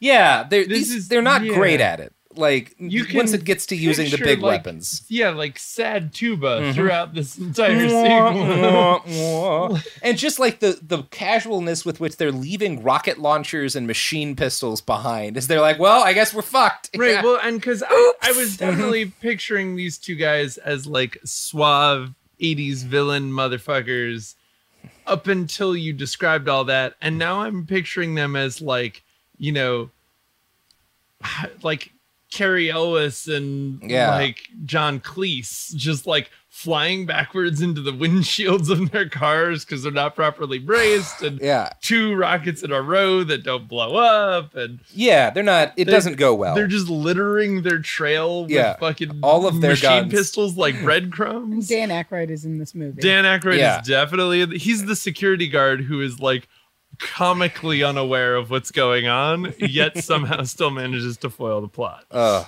so yeah they promise to come back and not to miss in the future but they don't keep this promise uh, they do try again or to come back? like a week later with a bunch of palestinian guerrillas to like help them but this is also a cock up from the start Oh, carlos and his boss was- like they get spotted immediately and like wind up like the guerrillas all wind up in a running gun battle with French counter-terrorism police and take a bunch of hostages and like get an airplane to fly them safely back home. Um, meanwhile, Carlos and his Wait, partner they like the, do drive get, away. Do they successfully get the Yes, airplane? yeah. Okay. So Nobody- their grand nobody plan dies. to blow up planes on the tarmac, and then instead they hijack a plane because that's the fallback. because Mm-hmm. that's the position. fallback Because position, is take everyone some can hijack a plane. Yeah, because it's really easy. Why didn't they just hijack the planes to begin with? Because they wanted to kill people, but they're bad at it. But you know how you could kill people. Well, never mind. No, one thought no, of that no, yet. never mind. No. People did eventually have that idea, and it didn't. It, it wasn't great. It was the worst. Yeah. So on June 27th, 1965, Carlos's boss with the Popular Front, Michel Mukarbel, was captured and interrogated by French intelligence. He apparently turned and like you know did a, you know did, did the he snitched. Uh, and he led the cops to Carlos's safe house, which was of course the house that his girlfriend lived at and was currently holding a party. Right. So everything about this is baffling because these three French intelligence agents have this Palestinian uh like Pal- PLO guy uh, who they know is a big terrorist and has just committed big terrorism, and they're going to meet his partner at a party, but it's the start of the weekend and it's like a holiday weekend. And they all have guns, but they all check them in at work because they don't want to deal with like going back to the office later to drop their guns off afterwards. Oh so my none of them come with guns. I mean, it, it is France in the 70s. Yeah. Like, there's the chance that the party was going to be really good, and It- maybe they it would was, find yeah. him, and then there was going to be They- a convoy of cars heading to an orgy afterwards, and you were. They It's start drinking while they're talking to Carlos. Of course they do. So they start drinking while they're talking to Carlos, but then one of them brings Mukarbal into the room, and Carlos realizes instantly, like, oh shit, he fucking he fucking turned on me. And while all the because cops up until then they just thought Carlos just thought they were having a nice conversation. well, he thought, oh, these two cops want to ask me some questions. I can get out of this because I'm a charming motherfucker. And we're all at a party. and we're all at a party and like they seem chill like i think i can get out of this then they bring in his business partner and carlos did not leave his gun at home and he immediately pulls a cz52 automatic pistol he shoots mukarbal in the throat and he shoots two out of three cops dead um, just immediately um, wounds the other i think uh, and then fucking books it um, and makes it away with like as like like the whole country of France turning on to like chase him. He makes it all the way back to fucking Beirut without his face even getting like exposed Damn. during like the he's he's very good at some parts of being a terrorist. this is why away. he gets famous. Like yeah. running away very and quickly. shooting a bunch of people in the face. yeah. um. So yeah, he gets away. Uh, and like it, things are rough at first in Lebanon because people are like, "You shot one of our heroes in the face," but then he's like, "That guy was a snitch," and then they're like, "All right." so things are good after that. um, yeah, international authorities do eventually put two and two together, and Carlos's name, you know, suddenly is all over the world news. And like right around this time, by coincidence, a big heat wave hits London, and one of the packages of high explosives that he just left in an ex girlfriend's flat started to smell weird. And they opened it and found a list of local Jews, a machine pistol, a silencer, and a bunch of bomb making stuff. Carlos. He's a he's he's, he's it's a whole anti-Israeli thing. Like, yeah, you're gonna Yeah, I run into some uncomfortable shit sometimes. I, I understand Yeah. that we shouldn't expect, you know, fine distinctions between these people are Jewish and Yes. the state of Israel has policies I don't like from a guy who can't He's- be bothered. he- he to- is a terrorist. He is a terrorist. he did just shoot his friend in the face. He just shot his friend right in the and he he shot his friend in the face a second after seeing him and realizing what had happened. Yeah. like there's a zero. Like there's I think that might mean no they're not friends anymore. Yeah. So uh they uh this this girlfriend and like her boyfriend at the time find all this stuff um and instead of calling the cops because they're both like far left activists they call the guardian. Um, and the reporter who goes over to their house to do the story notices a copy of Frederick Forsyth's book, The Day of the Jackal. And if you remember from our episodes about the about Guinea and the coups there, Frederick Forsyth was the guy who like wrote that book about how to do a coup that then people use as the like to do uh-huh, it. uh-huh, so they uh-huh. find a copy of Frederick Forsyth's Day of the Jackal on the bookshelf. The, the reporter does. And this is like while he's getting ready to write this story, and it gives him the idea for Carlos's nickname. He starts calling him Carlos the Jackal. Right. So that's at this point forward. and this is Carlos the the same Jackal. So Carlos, the, and this is the same attic where There's a bunch of there's a bunch of guns and decaying dynamite Yep. and a Gelignite, I think it might have been, yeah. local Yeah. It's not. Look, man, he's a terrorist. I like, what want? I wasn't Yeah, standing Carlos the Jackal No. up until this point, but like, buddy, He's one of those guys who Oh. there's moments in his life because it's so outrageous, like the kind of like the, the way everything worked in the 70s and the kind of terrorist he is, where you're like, oh my god, that's so cool, and then you remember like, oh, and this is also a guy who dropped a grenade into a crowd of strangers. yeah, Like, I need to I need to cool it a little. Yeah, yeah. Yeah. And he was, I'm gonna guess that list was not for giving people nice notes about how. no, he wasn't like keeping good. track of. Yeah, no, he was. It was not nice Uh, stuff. buddy. Uh, yeah, it was for his earlier job trying to kill a bunch of random, you know, people who, Yeah. who supported Israel. Um, so yeah, now uh, from this point forward, Carlos is, you know, the most wanted man on earth. This is when he becomes like the the most like wanted person by international law enforcement on the planet for a while. Um, but you know what also is the most wanted thing by international law enforcement? the manufactured demands of capitalism. I was going to say the products and services that support this podcast, but they are one and the same. Yeah. Uh huh. Here we go. The evidence keeps pouring in. At this point, the facts are undeniable. It's an open and shut case. Monopoly Go is the most fun you can have in a mobile game. Millions of people pass Go every day because this game is always bringing something new to the table. Countless crazy tournaments you can join with your friends as partners or teams. Constantly changing challenges like money sprees or treasure hunts that keep it fresh with new wild mini games. Timed events offering bonuses like massive multipliers or rent frenzies to help you get huge rewards. And there's so many rewards to discover rare stickers you can trade with friends to complete albums, delightful emojis to taunt people with when you raid their riches, unique playing pieces, and so much more. The verdict is in with Monopoly Go. There's something new to discover every time you play. So don't miss out. Go download it now for free on the App Store and Google Play. Trinity School of Natural Health can help you be part of the fast growing health and wellness industry.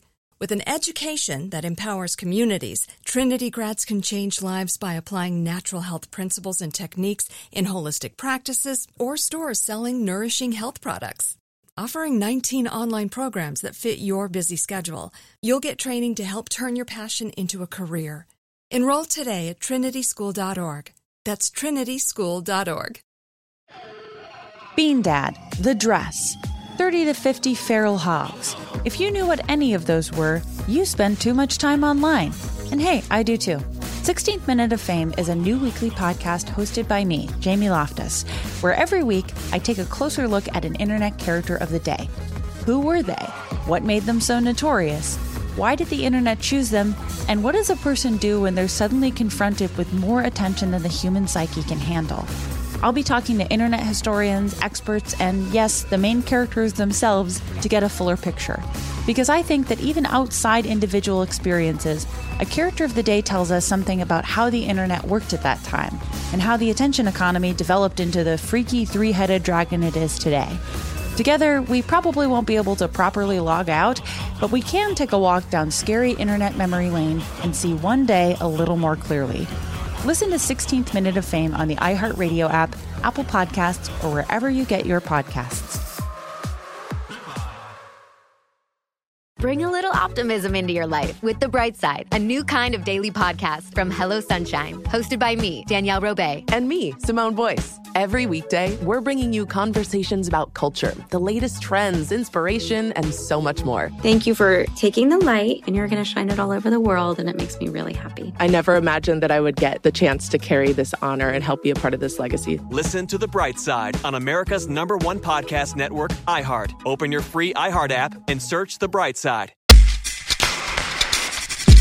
We're back. We're talking about Carlos the Jackal, uh, C to the J. Uh, and as the summer of 1975 uh, turned into fall, he was sitting in Beirut. He just had a whole big string of cool successes and some failures related to rocket launchers. Super cool successes.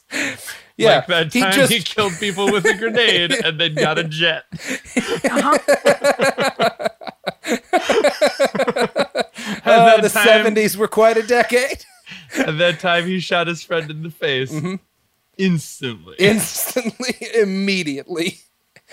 So uh, he's sitting in Beirut and he's planning his most ambitious attack yet an assault on OPEC headquarters in Vienna.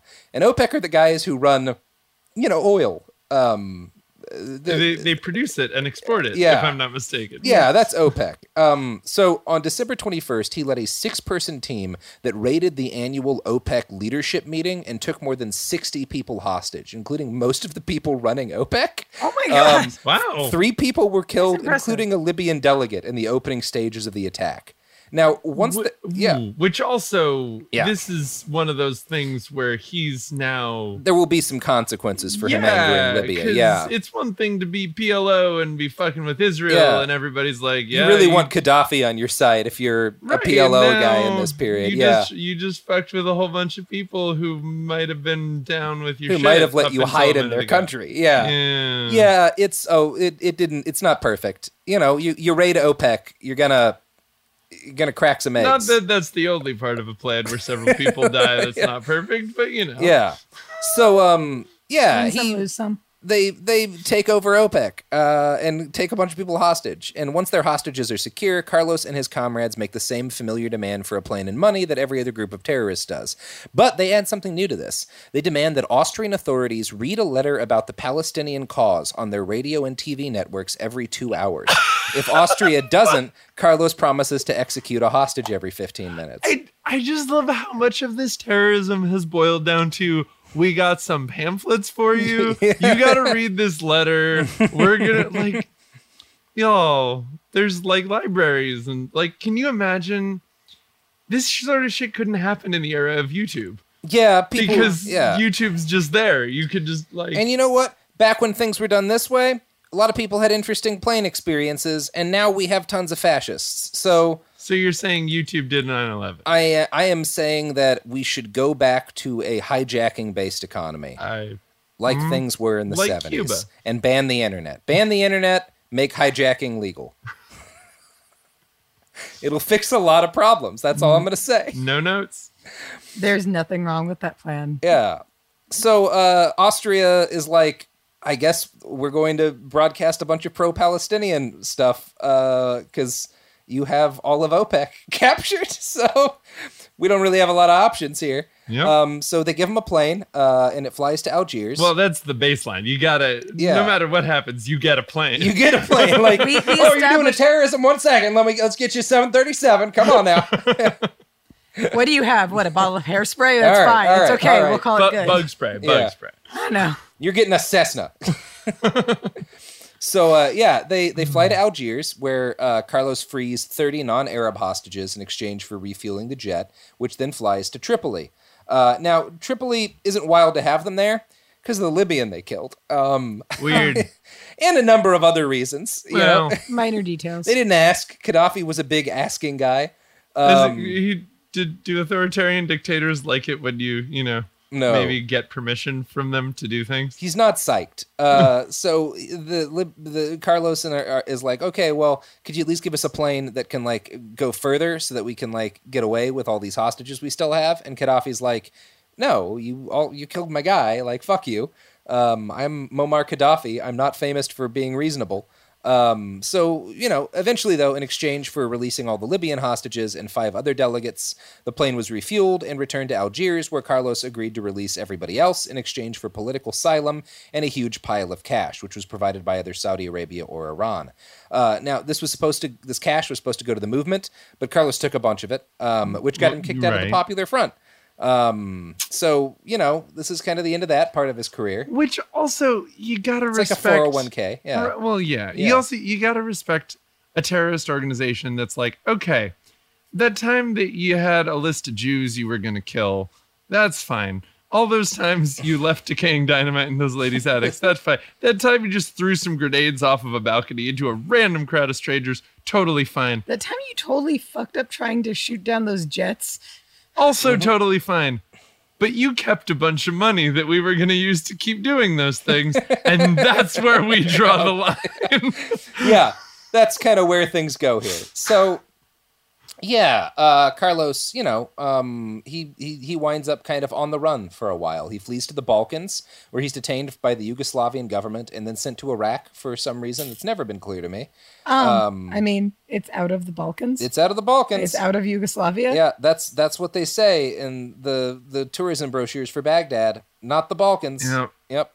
Well, and Um, he, which I he'd love Balkans. successfully he'd Yeah. successfully pissed off quite a few other countries at this point. You're getting kicked out of the Balkans. Yeah. So he wound up kind of wriggling out of this and Wasn't setting up shop in uh, Aden, uh, where he tried to form his own terrorist group made of Syrian, Lebanese, and German rebels. Um, and he winds up getting the attention of the East German government um, and their secret police, the Stasi, who offer him an office and a safe house in East Berlin. I wait, bet- wait, whoa, whoa, whoa, whoa, whoa! The What? Stasi is yeah, like yeah, they hire him next. yeah, they're like, you're pretty good at this terrorism thing. Come on, live in Berlin. Oh Also, man. Here's this house and Mm-hmm. here's this apartment that we've prepped for you. Don't worry. Don't bother opening up the walls. We're only the Stasi. Yeah, That we're the weird Stasi. lights picture, We don't even it's know how to record things. That's what everyone says about the Stasi. Also, the Stasi, famous lovers of guys who want to overthrow government. I don't think it really He does matters. wind up in Prague that. pretty soon. Yeah. I mean, considering who they are and who he is, they know about it before he did. Mm-hmm.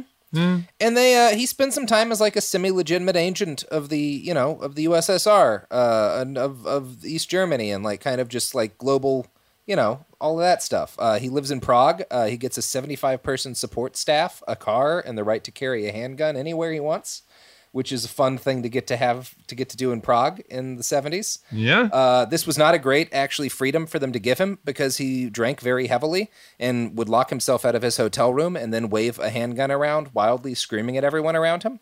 Um, I bet that got that one of his staff of 75 to come in, I come to help out. I was gonna say that's probably a good way to get people to let you into your apartment. I mean, I could page my secretary or I could scream wildly and wave a handgun. yeah, handgun. that's that's what Which he did. one do you think is going to get a quicker response? So he uh, he keeps running his terrorist group, um, and obviously they they do they they do some cool stuff. In 1982, they carried out an attack on a French nuclear reactor.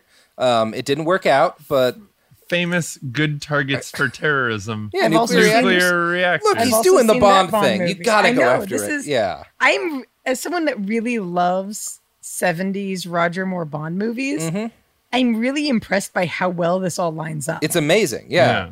That's part of why those movies got made, is because Carlos the Jackal was doing this shit. And now he goes to the moon. and now he goes to, he went to the moon in the 70s too and it was great no notes so um yeah he uh he tries to carry his group carries out an attack on a nuclear reactor it doesn't work uh, he's married at the time and his wife gets arrested and carlos demanded her release from france which is kind of a bold move Which it sounds like we're just gonna move on past this, but you say it doesn't work, which I assume means they didn't blow they up a didn't blow up the nuclear nuclear reactor, in reactor. no, Central they did Europe. not they did not do that and also, his wife is just a footnote. Yeah. Okay. He got married at some point. He got married at some point. You know, Look, like it's, we're fucking page twenty-two here. There's got to be some. There got to be you, some you skimming. throw a It's duffel okay. bag full of decaying dynamite in somebody's attic. There's a special connection Mm-hmm. that's different than all the other duffel bags you've thrown in all the other attics. I'm just going to put out there, though, that once you marry someone, it makes it harder to hide duffel bags of bombs in other people's attics. I don't. That really depends on the nature of the relationship. I was gonna say, based on Okay, it was the Carlos the, Jackal's dad, And I would say that being married is not an impediment to throwing your whatever in anywhere you want. so uh, yeah, he he demands his wife's release uh, of France after trying to blow up their nuclear reactor, and France shockingly is like, we we are not going to be doing that. Really? And so Carlos the Jackal bombs their cultural center in Beirut, uh Uh-huh. and then he bombs a train on, in France that was supposed to be occupied by Jacques Chirac, who was the president of France at the time Right. and recently. Well, So we're he also asked now- for something and they didn't give it to Mhm. him. And so he bombed a train and a cultural center. Uh-huh. And this is also now an interesting turn, though, because at this point, he's like specifically, I was gonna blow up a nuclear, Mhm. Uh, a nuclear plant, and now you arrested my wife. I so, think they were just trying to steal stuff from the plant. But Oh, yeah. okay. Well, whatever. You know, but now it's personal. Yeah. Like But you arrested my wife. wait. and Now I'm Is on a it series of terrorisms to get my wife Mm-hmm. released. Is it personal or was he actually planning on blowing those things up anyway? And he's just using it as justification? Because if it really is about his wife, it might be sweet. one of the only the most altruistic selfless things that he he's does, done. yeah. Yeah. So he bu- bu- blows this plane, this train up that the president of France is supposed to be on, and he kills five passengers. He injures thirty. The next year, he bombs two more French pla- uh, trains as payback for a French bombing of Lebanese training camps. Okay, so he's And moved on from he his whole on. wife thing. And for like, yeah, for more than a decade, Carlos the Jackal, you know, was like the most famous terrorist on earth. He inspired movies and a lot of villains and now forgotten TV action dramas. Um, but yeah, in Prague, his drinking and his whoring and his increasingly unfocused attacks on civilian targets started to get like on the nerves of the powers that be. And in 1986, Czech security forces told him that French intelligence had sent a hit squad after him. He fled Prague and went on the start of an eight year long flight from Western justice. So he is completely unbacked and he makes it eight years. Wow. Um, he's very good at running from the law. Yeah. Yeah. It's also that might be the longest stretch that he didn't blow something up. It, it is. Yeah. He's he's This he- is like Ethan Hunt Mhm. in fucking Mission There's a reason he's famous. Like But he wasn't bad at the this. bad guy. So he winds up in Syria, where he lived in the mansion of a Mexican millionaire for, again, reasons I don't know how to explain to you. Uh, and Money. kind of retired for a while. Um, France was content to give up on catching him, but in 1990, Saddam Hussein invaded Kuwait. Uh, that didn't work out great. And, you know, once he was licking his wounds and angry at America, he reached out to famed terrorist Carlos the Jackal and was like, What if you did some terrorism on America? Um, and Carlos, I don't think really got around to it, but uh, Syria was, you know, got kind of nervous about that whole deal and was like, we don't really want to piss off the United States right now because we were watching, so we're you can't be in Syria anymore. So by the end of it, the only country in the world willing to shelter Carlos the Jackal was Sudan. And Carlos immediately yeah, didn't If you're if you're down to Sudan, that's your yeah, that's your last place. Um, and he wore his welcome out there basically instantly because again, Oh, you got kicked out of Sudan? yeah, all of the drinking and whoring and then like a I mean, pretty fundamental, yeah, yeah. he just couldn't stop drinking and whoring. So Sudan gives him up and extradites him. Su- Sudan extradites him to France. God damn. Like, he really he pissed, pissed off, off Sudan. Sudan. Shit. Uh, in August of 1994. Oh. 1994. He had a good run. He had a good ass run. But that also explains why there's very few communist countries that he could Mm-hmm. Yeah. get back to. Yeah, well. Yeah. That was a pretty fucking good run. Uh pretty fucking good run of being the most wanted man in the world. Um, and this began there was of course a series of trials for his many crimes that like Right. the last of them I think just finished up. Like he was in court recently. Huh. Um, he's still alive.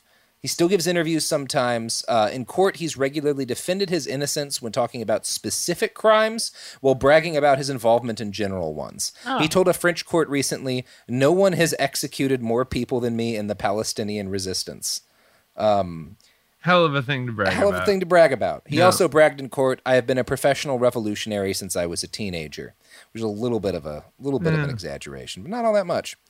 Um, Insofar as And- being trained by private tutors makes you a professional. Also, in the way of like, in age, he is profoundly a boomer at this point, and Yeah. his teenagerhood versus his 30s are all very far away Right. from him, He and it was a- doesn't really matter. He was a professional revolutionary as a teenager in the same way that the current president was a businessman as a Mhm. teenager. Yeah. His dad gave him a whole bunch of shit he didn't have to work for. But unlike the current president, he did become a self-made man. He sure did. He sh- he did, and he did it by shooting people right in their faces And making bombs. and making bombs and running from the police for like decades. Yeah. So you know, uh, in the end, I'd like to read a quote from him uh, that he gave to a journalist that sums up at least how he likes to portray his his philosophy on life. I like good food. I like to drink and I like good cigars. I like to sleep in a comfortable bed which has just been made. I like to wear good shoes. I like to play cards, poker, and blackjack. I also like parties and dances. But I am against possessions. What I possess belongs to others as much as to me. So, that's Okay. That's his. That's that's Okay. how he describes himself. I'm just going to put it out there that Yeah. if Sounds like a luxury communist. leave Mm-hmm. a whole bunch of explosives behind you, the things you possess will belong to you and other people equally as much. These are their explosives too. And after they go off, no one has anything. Yeah. Look, like this I- apartment yeah. that you own is also very soon going to be In in, your neighbor's lots of other people's apartments. this is how we spread Marxism. oh, Carefully. Carlos. Yeah. Or not so much. So he's a this is a fun story. He's a fun guy. Yeah. Fun guy. I like this, honestly, I like this one more than the one where all of those Japanese college students murdered each other on the mountain.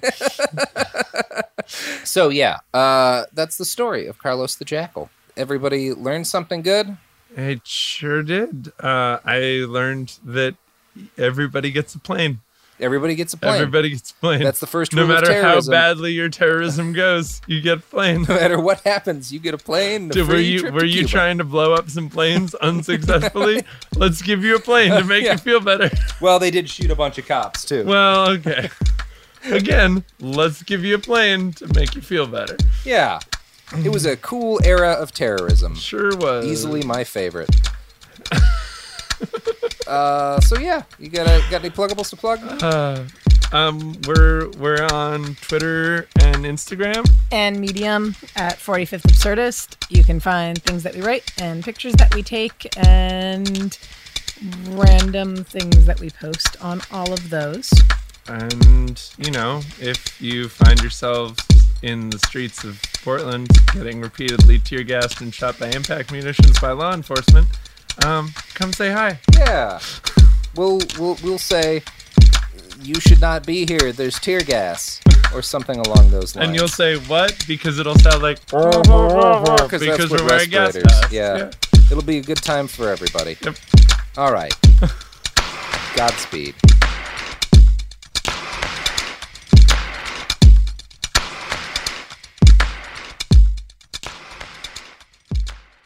Trinity School of Natural Health can help you be part of the fast growing health and wellness industry. With an education that empowers communities, Trinity grads can change lives by applying natural health principles and techniques in holistic practices or stores selling nourishing health products. Offering 19 online programs that fit your busy schedule, you'll get training to help turn your passion into a career. Enroll today at trinityschool.org. That's trinityschool.org. Bean Dad, The Dress, 30 to 50 Feral Hogs. If you knew what any of those were, you spend too much time online. And hey, I do too. 16th Minute of Fame is a new weekly podcast hosted by me, Jamie Loftus. And every week we take a closer look at an internet character of the day. Who are they? What made them so notorious? How did the internet or the algorithm choose them? And what does a person do when they're suddenly confronted with more attention than the human psyche can handle? Listen to 16th Minute of Fame on the iHeartRadio app, Apple Podcasts, or wherever you get your podcasts. Something that makes me crazy is when people say, well, I had this career before, but it was a waste. And that's where the perspective shift comes that it's not a waste, that everything you've done has built you to where you are now. This is She Pivots, the podcast where we explore the inspiring pivots women have made and dig deeper into the personal reasons behind them. Join me, Emily Tish Sussman, every Wednesday on She Pivots. Listen to She Pivots on the iHeartRadio app, Apple Podcasts, or wherever you get your podcasts. The Big Take from Bloomberg News brings you what's shaping the world's economies with the smartest and best informed business reporters around the world. We cover the stories behind what's moving money and markets. And help you understand what's happening, what it means, and why it matters every afternoon. I'm Sarah Holder. I'm Saleha Mohsin. And I'm David Gura. Listen to The Big Take on the iHeartRadio app, Apple Podcasts, or wherever you get your podcasts.